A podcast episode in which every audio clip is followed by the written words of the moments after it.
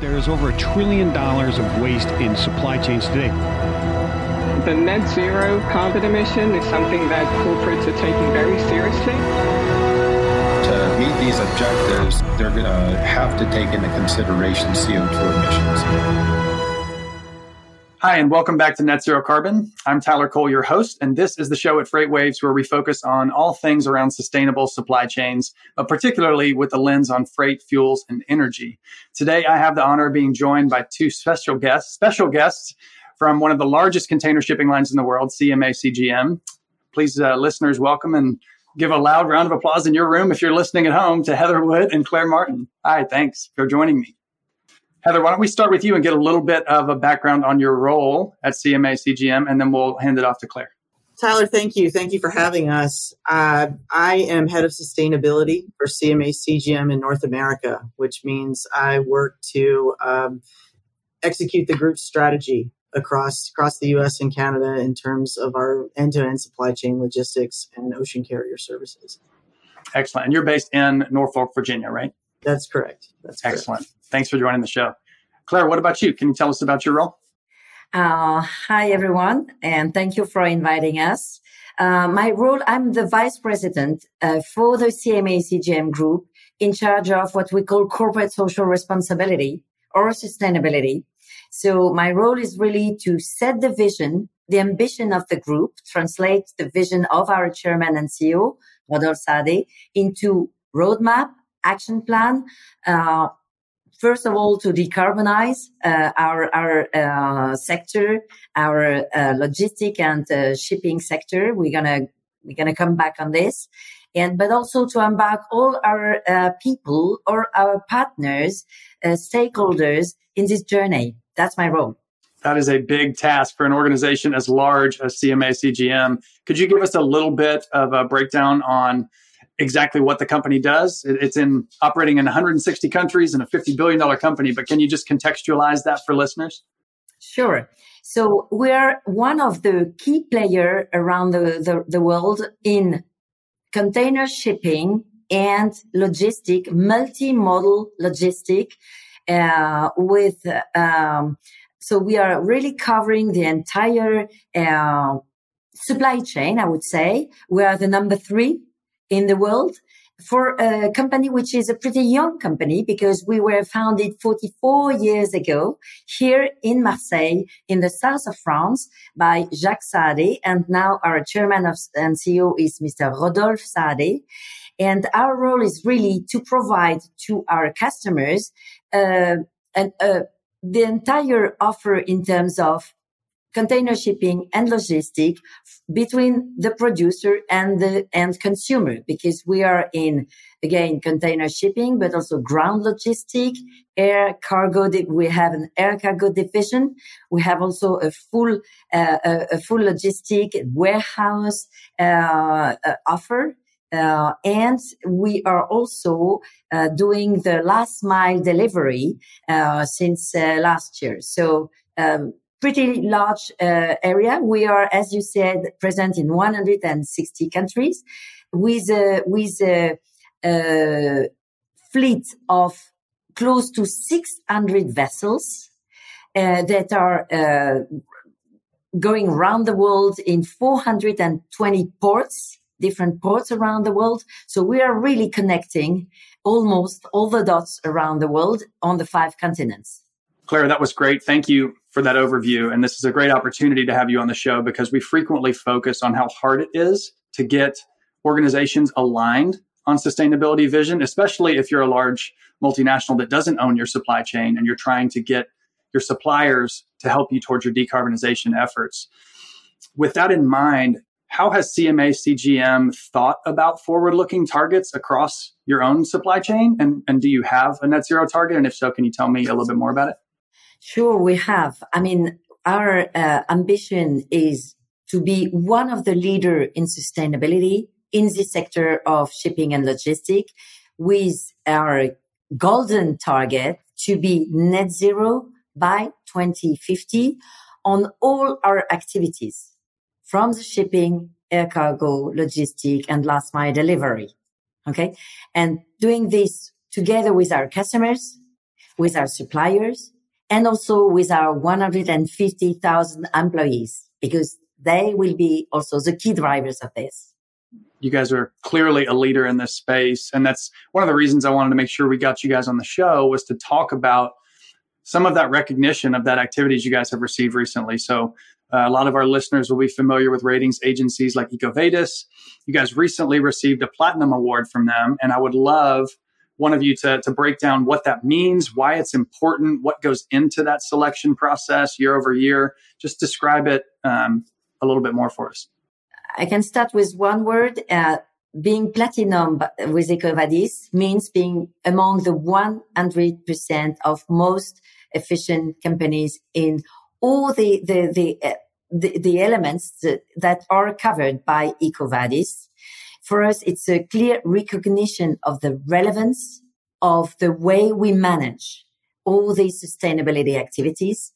The third party uh, recognition is very important. It's not only we say what we are doing, but someone which is totally independent is saying that we're doing the right thing in, and that we're heading in the right direction.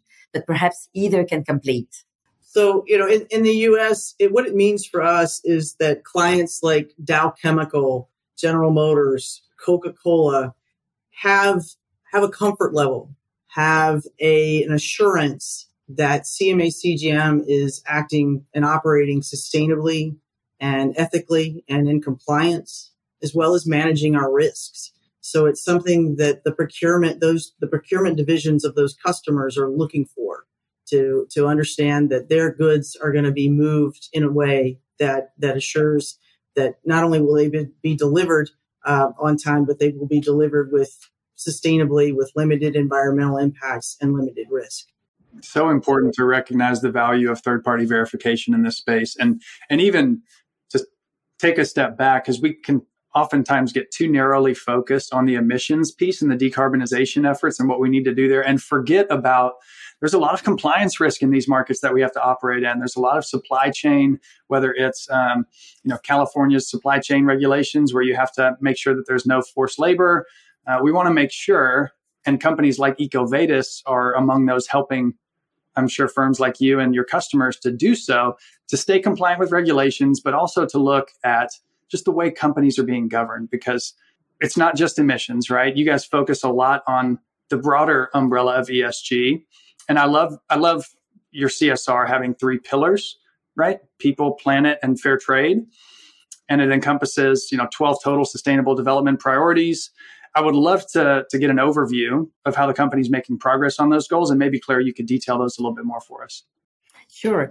But uh, back on EcoVadis, I would like to add one last comment. It's not the first year actually that the group is platinum and it's the third year. Uh, uh, and this shows the consistency of our, our uh, ambition and of the action plan because if you are year after year awarded at such level, it really means that you're, you're really making efforts continuously and not big push one year, but nothing the other year. And this is really what can help us to go down to net zero by 2050 because the road the the way uh, the roadmap down to 2050 it's a consistent progress and back to your question about the way we we manage this for sure in any kind of the any area of the business, if you don't measure and you, you, you are not able to measure your impact, your action, you will never be able to progress. And this is why we have established to be sure that we cover all the areas, as you said, of ESG. We have covered with 18 uh, key KPIs, uh, actually, which are followed at the highest level of our company, means with our chairman. These 18 KPIs among a set of 100 uh, of even more indicators that we are following on a daily basis. But we have selected 18 KPIs, uh, one third for each of our three pillars. On the planet, sustainability, on the people, how we embark our people, how we train them, but also how we take into consideration the issues of gender diversity, uh, visible minorities, and all those t- things which equal equal opportunities for our people, but also the way we work in the fair trade pillar with our customers and suppliers. So we follow those 18 indicators, KPIs, every quarter with our chairman. And if we are not progressing enough, or if there is a gap between the way we are, the, the, the, step we are in, the, the final objective, we put in place action plans. Excellent. Heather, is there a similar rhythm here in the US with how those are being tracked that's being driven down globally? How does the US contribute, or is there a difference in how different regions participate, or is there a different focus on goals by region? Well, I think in terms of how we're tracking and KPIs, we work very closely with our colleagues in Marseille at the group level to to report, provide uh, provide metrics, provide input you know, from from our activities and actions here, you know, in the United States. And you know, one of the things that we're working on directly now with with our uh, colleagues there is to work to put a lot of the data that is being transmitted from the acoustic uh, sensory buoys in off the North Atlantic coast to to mi- track the migration of, of right whales. We're actually working with our fleet centers to have that data uh, put into the fleet centers and directly communicated to the mariners. So again, everything really today is about data and the ability to track it and monitor it. And to Claire's point, understand uh, how how you're doing and where you can continually improve and where you can make adjustments to ensure efficiencies as well as compliance. Thank you for sharing that, Heather. That's encouraging. It's um, especially coming on the heels of COP15, focusing on biodiversity it makes me think though, and, and it's a fascinating conversation when we start digging into the technologies that are available today, which are accelerating so rapidly. But I'd put this question to you, Claire. What are some of the enabling technologies that can help you on that path to net zero sooner? Alors, in the shipping sector, we have already booked what we call dual fuel vessels.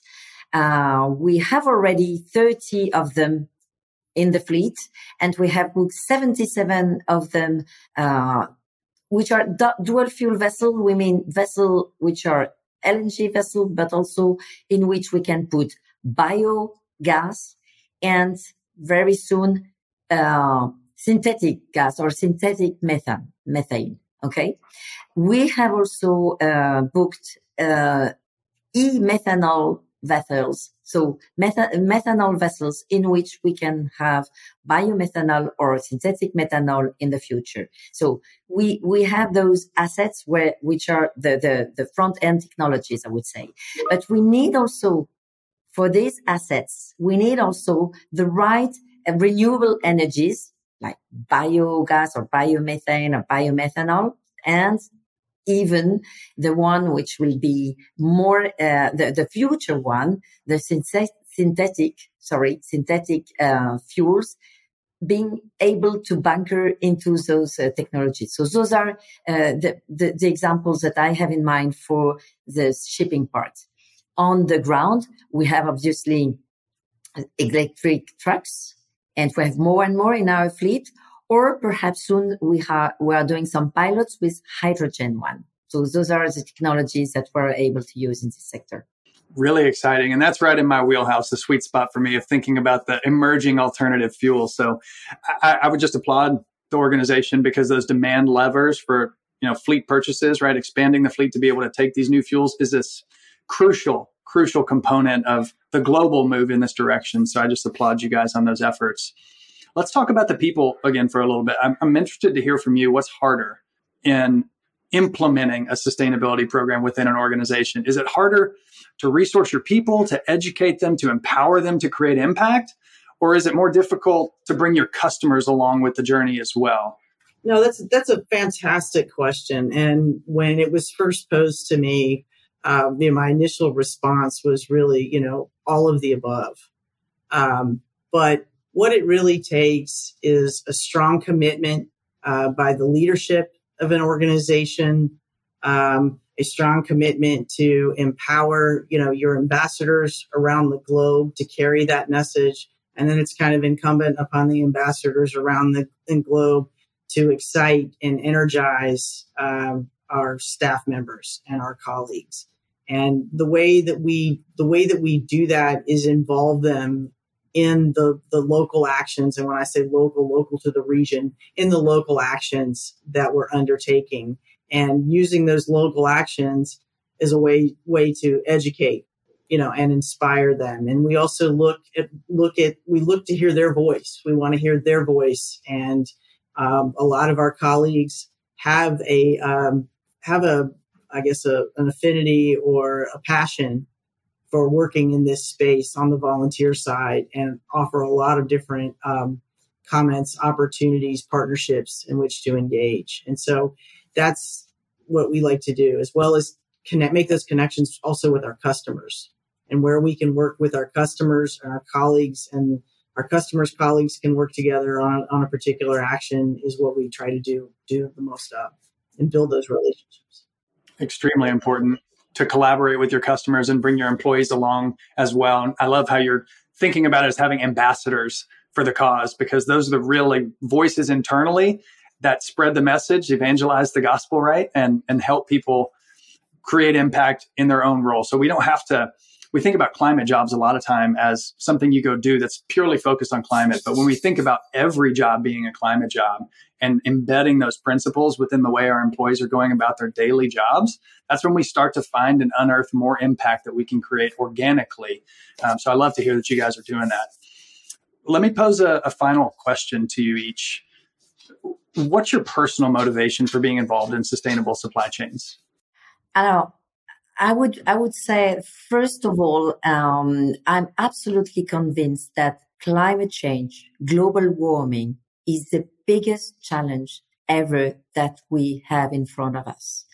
And we have a short period, a short number of years to really be able to limit as much as we can the global warming.